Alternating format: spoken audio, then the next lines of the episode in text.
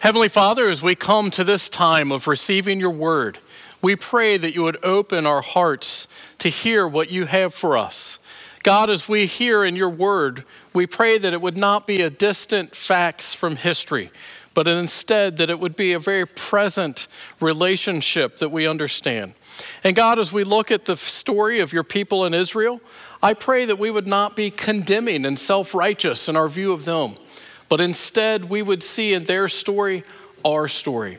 And God, as we look at your covenant faithfulness, we pray that we would see how your faithfulness extends from generation to generation. God, I ask that you would help us this morning to be moved by your word in such a way that it would not only have effect on our hearts, but that it would cause us to move toward another, and that we would tell the story of your faithfulness from our lives to the life of our children and to the lives of those that you have placed in our spiritual care. And God, may we be the kind of believers that pass on the, the things that have been handed to us from one generation to the next. And we pray this in the name of Jesus our Savior. Amen. Amen. Well, this morning it's my privilege to preach from Psalm 78.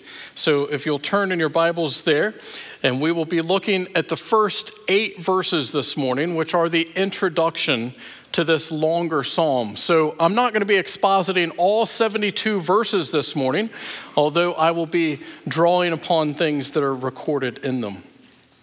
As we turn to this scripture, I want you to be thinking about the stories that you tell. The stories that you tell. All of us are defined in one way or another by stories. When we first meet one another, we inevitably tell something about ourselves through a story.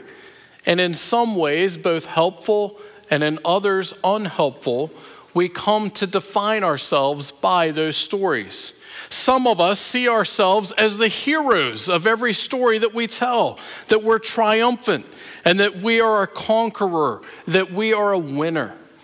Others of us see ourselves in story as perennial losers, people who've been on the wrong side of things, who have received the short end of the stick. And as you listen to those stories, they are stories of doom or disappointment. And good or bad, we allow those stories to define ourselves.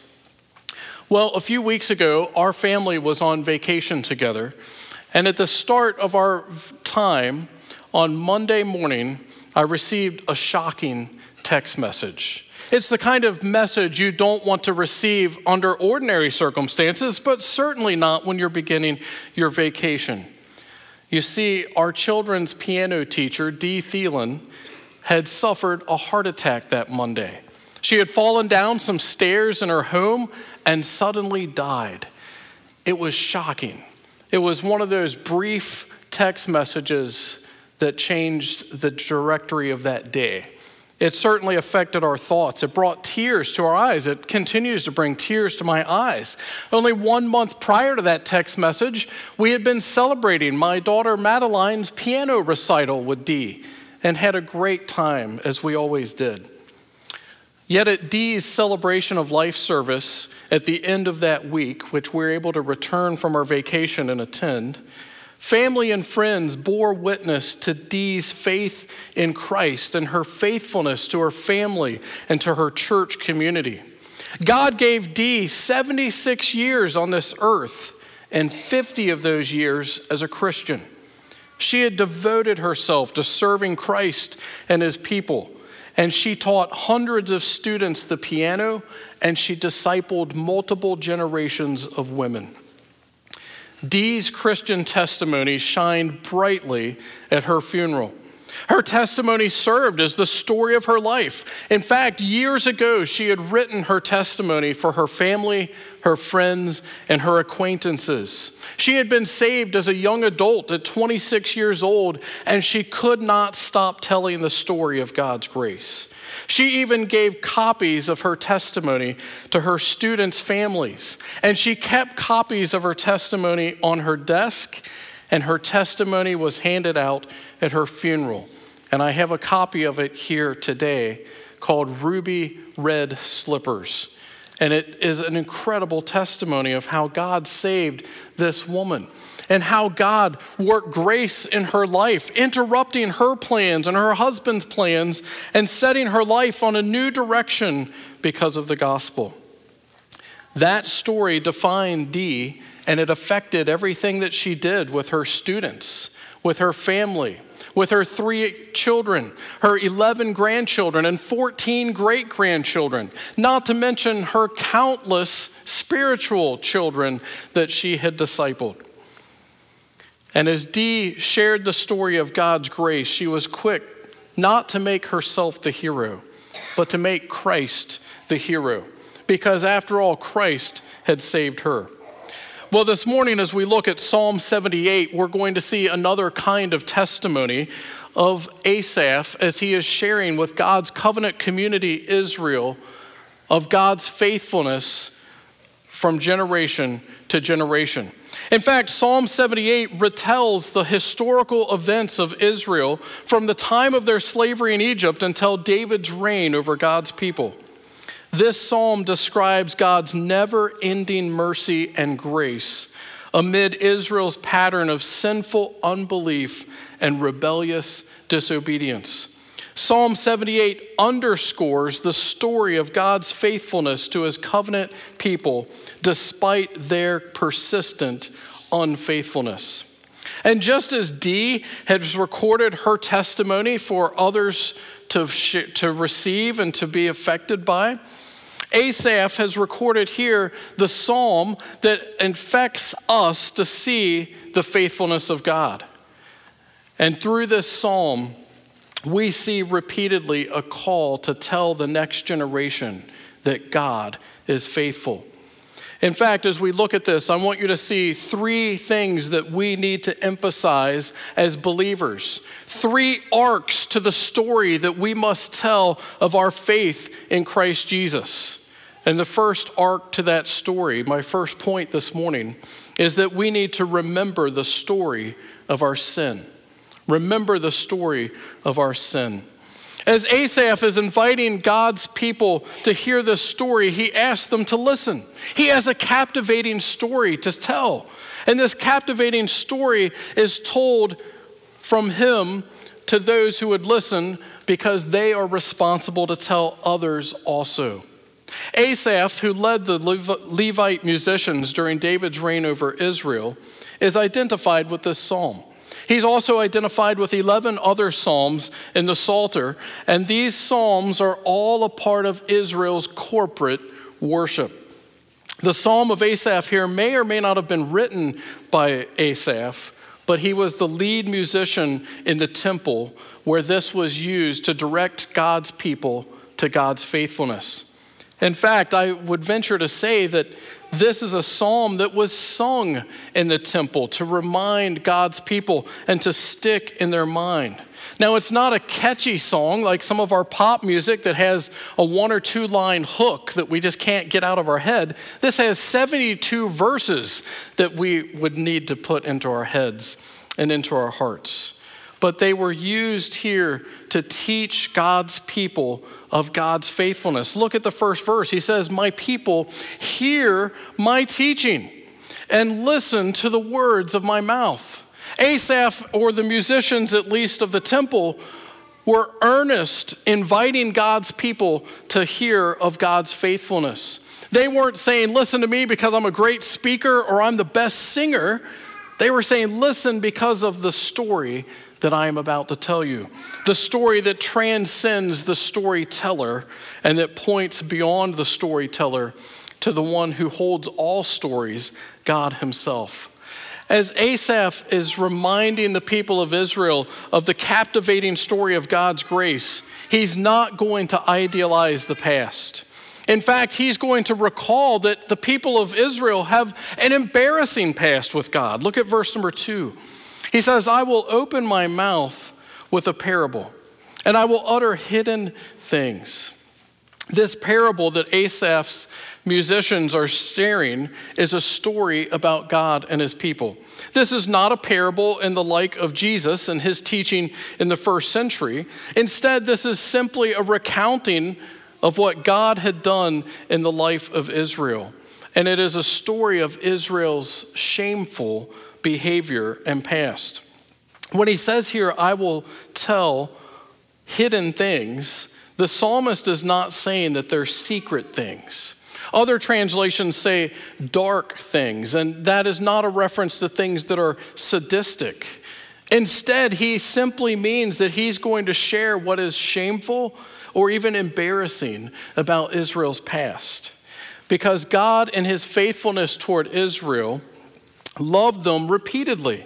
And yet, in spite of his love and his mighty acts and his wondrous deeds, the people of Israel turned on him over and over again. In fact, Asaph will remember and recount Israel's repeated sinfulness, and he'll share the ugly truth about sin. Look at verse, the end of verse number two and verse three. It says, Things from old, things we have heard and known, things that our ancestors have told us. The things that Asaph remember involve more than one cycle of Israel's sinfulness. After he gave an introduction and states his purpose in the first eight verses of this psalm, he spends the remaining verses recounting Israel's shameful past. It is a history that is replete with God's incredible work. That God rescued them from slavery, that He bore them across the Red Sea, that He brought them into the promised land and drove out the Canaanites that He provided for them food, manna, and quail, all from His good hand. And yet, no matter what God did, it says repeatedly that the people of Israel sinned against God. In fact, look at some excerpts of the story of Israel's sin in the first cycle, verses 9 through 39, where he goes through the story of Israel's redemption and God's work. He says, in spite of all the things that God did for his people, look at their response in verse number 10. They did not keep God's covenant, and they refused to live by his law. They forgot what he had done, the wonders that he had shown them. Can you imagine the words that they forgot what God had done when he had literally acted miraculously on their behalf? that he had literally moved heaven and earth and stopped time, as it were, to gather his people and to bring them out of Egypt and to put them on the land that he had promised Abraham, their forefather. Yet, in spite of all God did, look at verse number 17. It says, But they continued to sin against him, rebelling in the wilderness against the Most High they willfully put God to the test by demanding the food that they craved. Verse 22 For they did not believe in God or trust in his deliverance. You see, the problem with Israel is that they were caught in a cycle of sinful disobedience. God had clearly revealed his will to them through his law.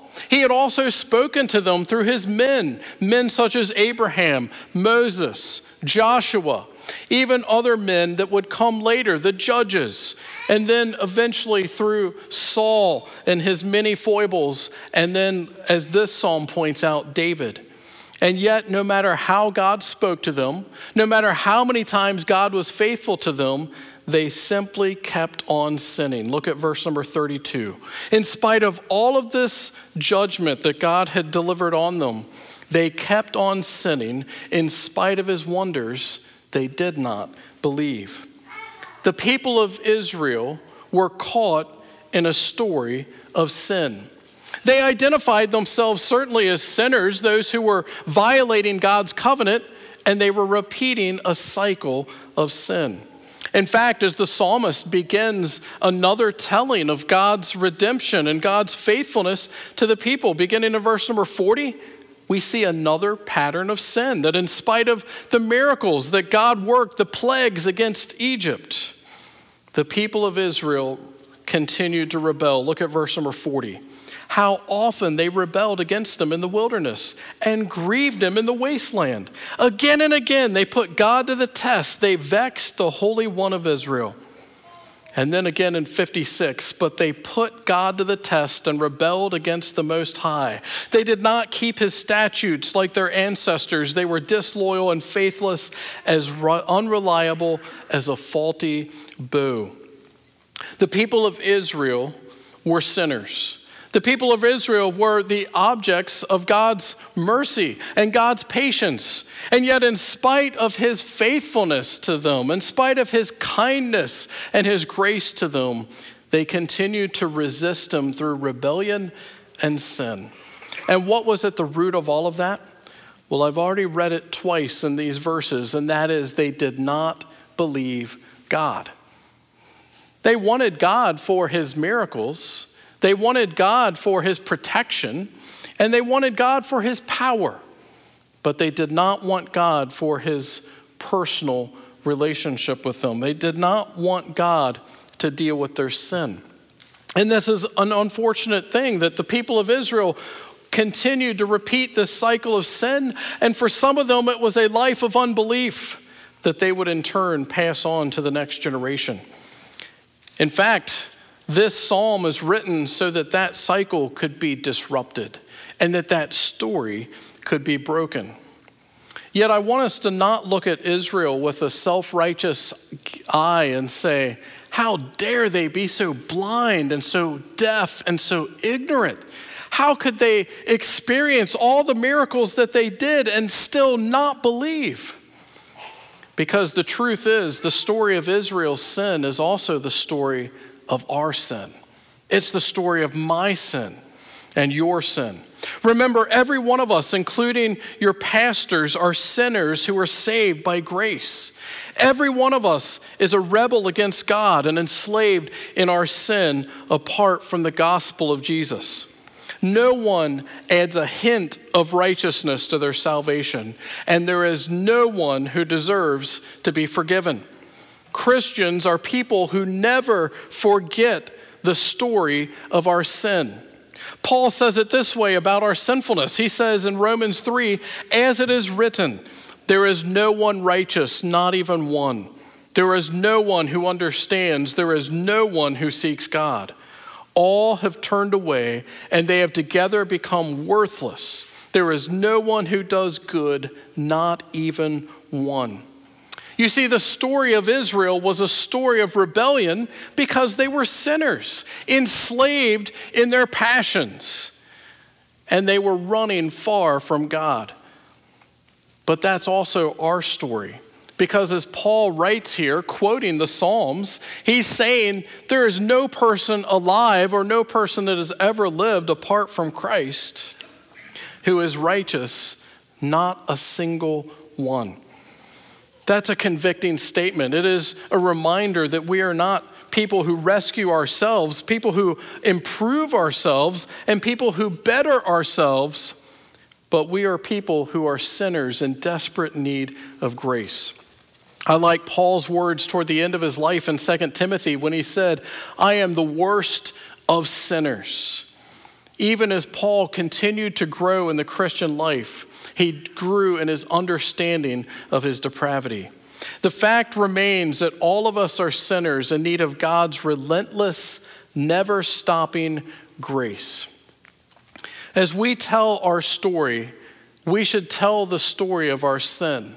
Not in gratuitous detail that we're Christian exhibitionists who are trying to outdo one another in our sinfulness but we should tell of our sinfulness in simple honesty that we were rebels who had no desire for God.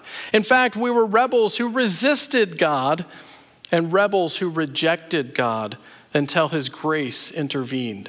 And as we tell that story, we don't make ourselves the hero who was someone worthy of salvation, that God would condescend and come and save us. But instead, we see Christ as the hero of the story. That when we tell the story of our sin, we're really highlighting the perfection of our Savior, that He would save people as pathetic and as rebellious and as unlovable as us.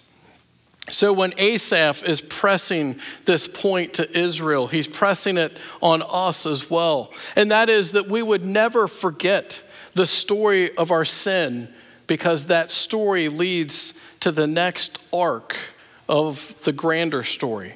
And that is the second point I want you to see. The next arc is that we would retell the story of God's grace. That we would retell the story of God's grace.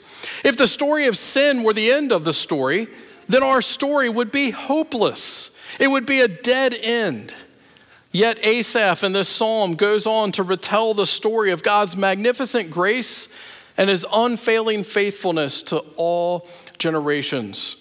In fact, the point of Psalm 78 is to exhort the people of God to tell the next generation that God is full of grace and faithful to keep his promises. Asaph very clearly declares the glory of God. Remember, as he's telling this story, he has something important to say, and that thing that is important to say is about the covenant keeping God. Look at verse number four. He says, We will not hide them. We will not hide this teaching from our descendants. We will tell the next generation the praiseworthy deeds of the Lord, his power, and the wonders that he has done. As Asaph declares the grace of God, he also recounts the wrath of God. You see, in Psalm 78, as God shows mirac- miracles and kindness to his people, his people sinned against him in unbelief and disobedience. And God's response to them is one of judgment for their sin. He is angry at their sin, in fact. It says, look at verse number 20. It says, When the Lord heard them, he was furious. His fire broke out against Jacob, and his wrath rose against Israel, for they did not believe God or trust in his deliverance. Over and over again in this psalm, we see evidence of God's anger and indignation against the wickedness of Israel. And yet, that is not the whole story. God is not simply mad at them, but he turns his wrath to grace. In fact, in the climax of the psalm, verse number 38, it underscores that God is a God of mercy and grace. Look at verse number 38. It says, Yet he was merciful. He forgave their iniquities and did not destroy them. Time after time, he restrained his anger and did not stir up his full wrath. Now, there were certainly moments recorded in this psalm and in other passages where he was angry and he did pour out judgment, including taking the life of people who sinned against him. And yet, this verse reminds us that God was merciful and forgiving, and that he withheld the full brunt of his anger and showed them grace upon grace. As Asaph is reminding God's people, he doesn't want them to get caught in simply a story of their sin. But he wants them to move beyond their story of sin to the grander story of God's grace. And he highlights this grace over and over again. In fact, it's been suggested that this psalm was written to show how God's grace was continuing to be faithful to his people, even as it moved from Ephraim to Judah, and from Saul to David, from Shiloh to Jerusalem. In all of these ways, God's grace was faithful from one generation to another, from one place to another, from one king to another, because God was slow to anger and he was gracious in his dealings with people who did not deserve it. If it were up to you and I, and we had asked someone to do something and we had provided everything that they need, and then they rejected us, stabbed us in the back, and said awful things about us, our response would be to be angry, vindictive, to s- cut them off, to cancel them, to get them out of our life. And yet, God over and over again shows his kindness. Look at verse number 60 or 68. It says, But he chose the tribe of Judah, Mount Zion, which he loved and he built his sanctuary like the heights, like the earth that he established forever. In spite of all the cycles of Israel's sinfulness and all of their resistance and rebellion, God continued to choose a people for himself from Judah. And this people would ultimately culminate in the greatest person, Jesus Christ. That this psalm ultimately points not simply to teaching a story of Israel, but that we would teach the glory of Christ Jesus, who is the greater David. Though David is here mentioned as the greater king, who is replacing Saul from Ephraim, Christ would ultimately replace David because again, Christ's grace reaches down to us. Well, Asaph is teaching the grace and glory of God. He wants us to tell this to every generation, he says in verse number four, and again in verse number six. And what are we telling? Again, we're telling that God is God, that his power and his wonder are above and beyond us, and yet they impact us. And Asaph is also teaching the law of God in verse number five when it says, He decreed the statutes for Jacob and established the law in Israel, which He commanded our ancestors to teach their children. I can't help but think of Deuteronomy 6 and the Shema, where Moses instructed the people of Israel to hear, O Israel, to love the Lord your God with your whole heart and your soul and with your entire being, and to teach your children to love the Lord as well. And as Luke read in our call to worship in Deuteronomy 7, we see the faithfulness of God unfolding from generation to generation as they recounted that story of God's grace. In fact, Asaph instructs believers to tell the next generation of God's grace. And why? Look at verse number six. So the next generation would know them would know what? It's to know the glorious deeds of God. Even the children yet to be born, so that they in turn would tell their children. The purpose of Asaph's story is to teach the next generation God's grace amid their ongoing struggle with sin. Then their children and our children, as we tell this story, are in turn commanded to teach their children about God's never ending grace amid their battles with sin.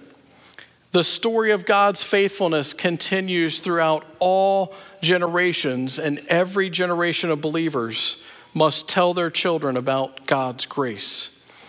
Yet, this story, which includes redemptive history and right doctrine about God and his wrath against sin and his grace towards sinners, must also become a personal story because the story of God's grace is our story too. The story of God's grace is our story too. In your worship guide, there are a couple quotes that I included there from Mike Cosper's book, The Stories We Tell, a book he wrote in 2014.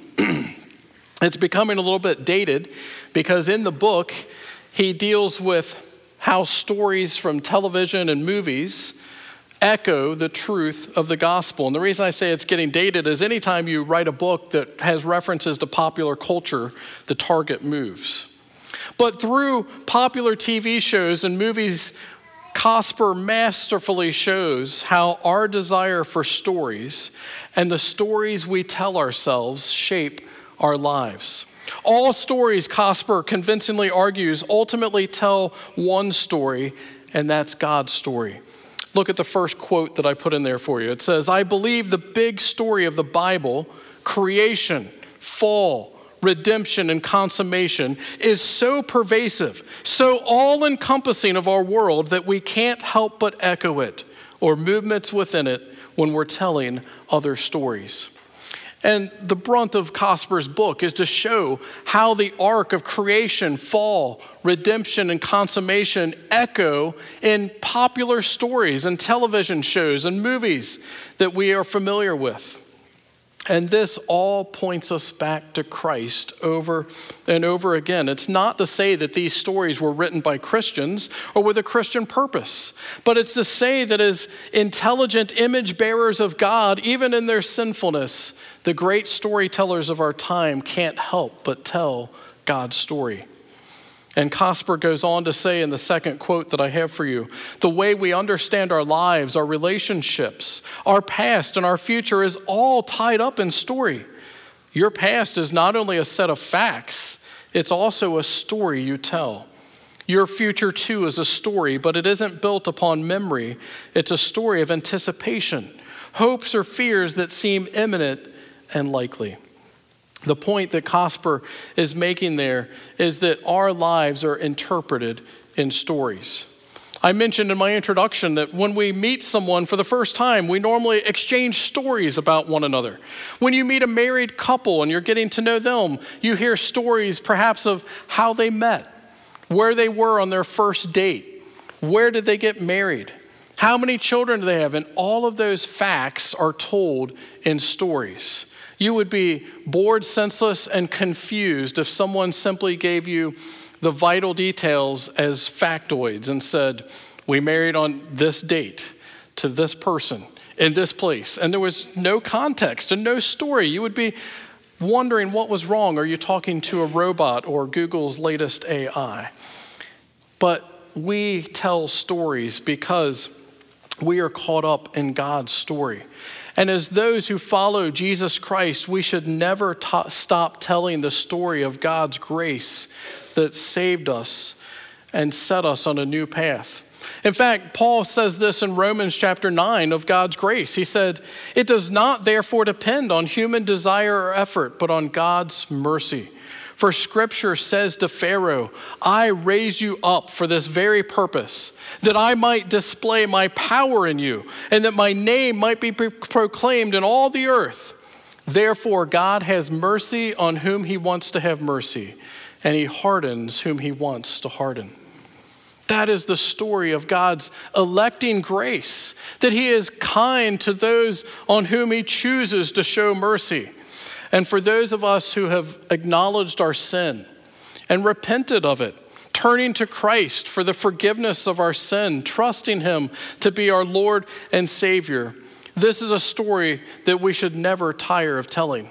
Yet we don't tell it as those who are special and say, I'm one of the chosen, and I'm better than everyone else because I have the gospel. But instead, remember the first arc of the story is that we would remember the story of our sin and that we are people unworthy of salvation, people that had resisted and rebelled against God, that Paul said in Colossians were alienated from God. And yet, in spite of that, God, in His grace through Jesus Christ, made our story a story of grace, just as He was faithful to Israel, generation after generation, culminating in the person and work of Jesus. He's faithful to us by showing us forgiveness. Well, the third arc that I want you to see in this story, in the introduction of Psalm 78, is that we must repeat the story of God's faithfulness. And these are overlapping arcs that I'm sharing this morning as we remember the story of our sin and we retell the story of God's grace. The third thing is that we repeat the story of God's faithfulness. That's really what this psalm is driving at as the covenant community of Israel is being challenged to tell generation after generation of God's faithfulness. In verse number seven, he gives his purpose. He says, Then they would put their trust in God and would not forget his deeds, but would keep his commandments. All of us like a good story. Some of us are talented storytellers, and all of us are dedicated story seekers. Think of YouTube and how many hours we spend on it, looking at things and stories. And the best stories connect us to something larger. In fact, we love when our television series has a larger arc beyond the individual episode that ties all of the episodes together. And the best story of all involves God's faithfulness that ties our lives together. And that story encourages us to put our faith our trust, our confidence, even our belief and our hope in God. When we tell the story of our sin and God's grace, we can't help but retell the story of God's faithfulness and be reminded of his covenant care for us.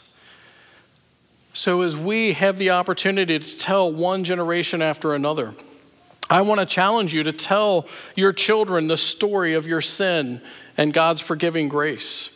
I want to encourage you to tell your grandchildren of God's faithfulness through generation after generation. And children and teenagers, I want to challenge you to make the gospel your story. to confess your sin and your unbelief and to follow Jesus and then tell others of this grand story and God's faithfulness which is available to them. Yet this introduction to Psalm 78 also ends with a warning. Asaph encourages faith in God in verse number 7, but he also warns against unbelief in verse number 8. He said they would not be like their ancestors, a stubborn and rebellious generation whose hearts were not loyal to God and whose spirits were not faithful to Him. You see, some of Israel's ancestors died in unbelief. They had witnessed the mighty hand of God deliver them from slavery in Egypt, take them across the Red Sea against all odds, give them the law of God through Moses twice. He saw, they saw him drive out the Canaanites before them and establish the nation of Israel in the promised land. Yet, in spite of all that God did for his people, some of them turned their hearts against him and did not believe. Their unbelief and their unfaithfulness to God serve as a sober warning to us. You see, Christians must learn and listen to God's word so that we can teach it to the next generation. This is not simply an intellectual pursuit of accumulating knowledge, but this is a story of our life. And if we become forgetful and neglect the Word of God, the next generation will learn from our unfaithfulness and not believe God at all. Asaph confronted this kind of unbelief in his generation. People that eagerly turned to God in a crisis, and people who acknowledged God with mere words and then denied him with their lives. Look at verse number 36 and 37. It says, But then they would flatter God with their mouths, lying to him with their tongues. Their hearts were not loyal to him, they were not faithful to his covenant. You see, in every generation, ours included, Christians or churchgoers, people who acknowledge Jesus with their words and deny him by the way they live, they lead the next generation away from belief in our sin, away from belief in God's grace and away from belief in God's faithfulness. We live in an era of deconstruction and hashtag evangelical and all these things as if it's a new concept that people would walk away from God. It's not a new concept at all. Asaph addressed it here in the psalm and it repeats throughout the scripture. This is not a new or growing phenomenon, it's another part of the story that there are some who hear but are, are deaf some who see but are blind, and some who are shown Christ and reject him. As we have the opportunity to tell the next generation of Christ, the story of God's faithfulness is our story to tell our children and our grandchildren. In my introduction, I shared the tragic and untimely death of Dee Thielen. She was Miles and Madeline's piano teacher since 2017 and we had a great relationship with her, and we look forward to worshiping with her in heaven in eternity. But it was through her faith and her passion for the gospel that she shared the story of her conversion. Not all of us are going to write a tract of our testimony, but all of us ought to be able to tell the story of our sin and God's grace and his faithfulness in such a way that the other generations would be moved to consider the claims of Christ. So I want to conclude with two questions. First, have you located your story in the gospel of Jesus? In other words, are you someone who has placed your trust in Jesus and confessed your sin against God, asking Christ to be your Savior? If not, I want to exhort you to trust Christ today because he is ready to save. The second question I want to conclude with is what stories are you telling the next generation? What stories are you telling the next generation? As a church that's recently merged, we have the opportunity to tell one another stories. We can tell stories from Crabapple of 130 years of God's faithfulness to sinners who needed grace.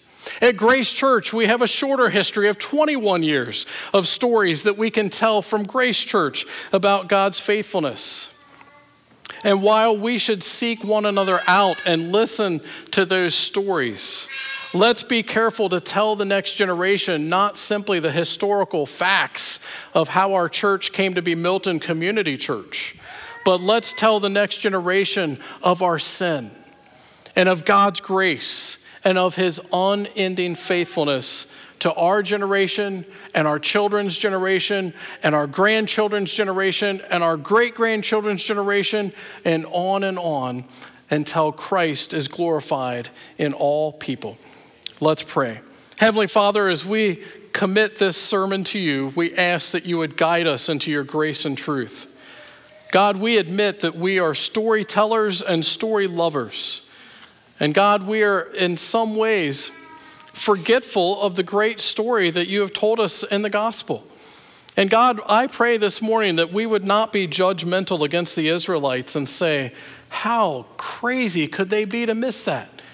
Because, God, the truth is, we often miss it too. We struggle sometimes in the shame of our sin, and we don't deliver that sin to the grace of Christ and his forgiveness. God, we also sometimes place ourselves in an emotional state of desperation because we only consider you angry at us. And yet, God, the story of your grace is one of pardon and forgiveness one where the wrath of God has been satisfied through the blood of Christ, who has made a propitiation for our sin. God, I pray that the story we would tell would not be about our misery, it would not be about our might, but the story we would tell would be about our Messiah who has shown covenant faithfulness to sinners like us who need his grace and depend on his faithfulness. And God, as we do that, I pray that you would be pleased to raise up another generation of Christ followers who would tell another generation of Christ followers, and that they would see your glory throughout all generations from now to eternity. We pray these things in Christ's name. Amen.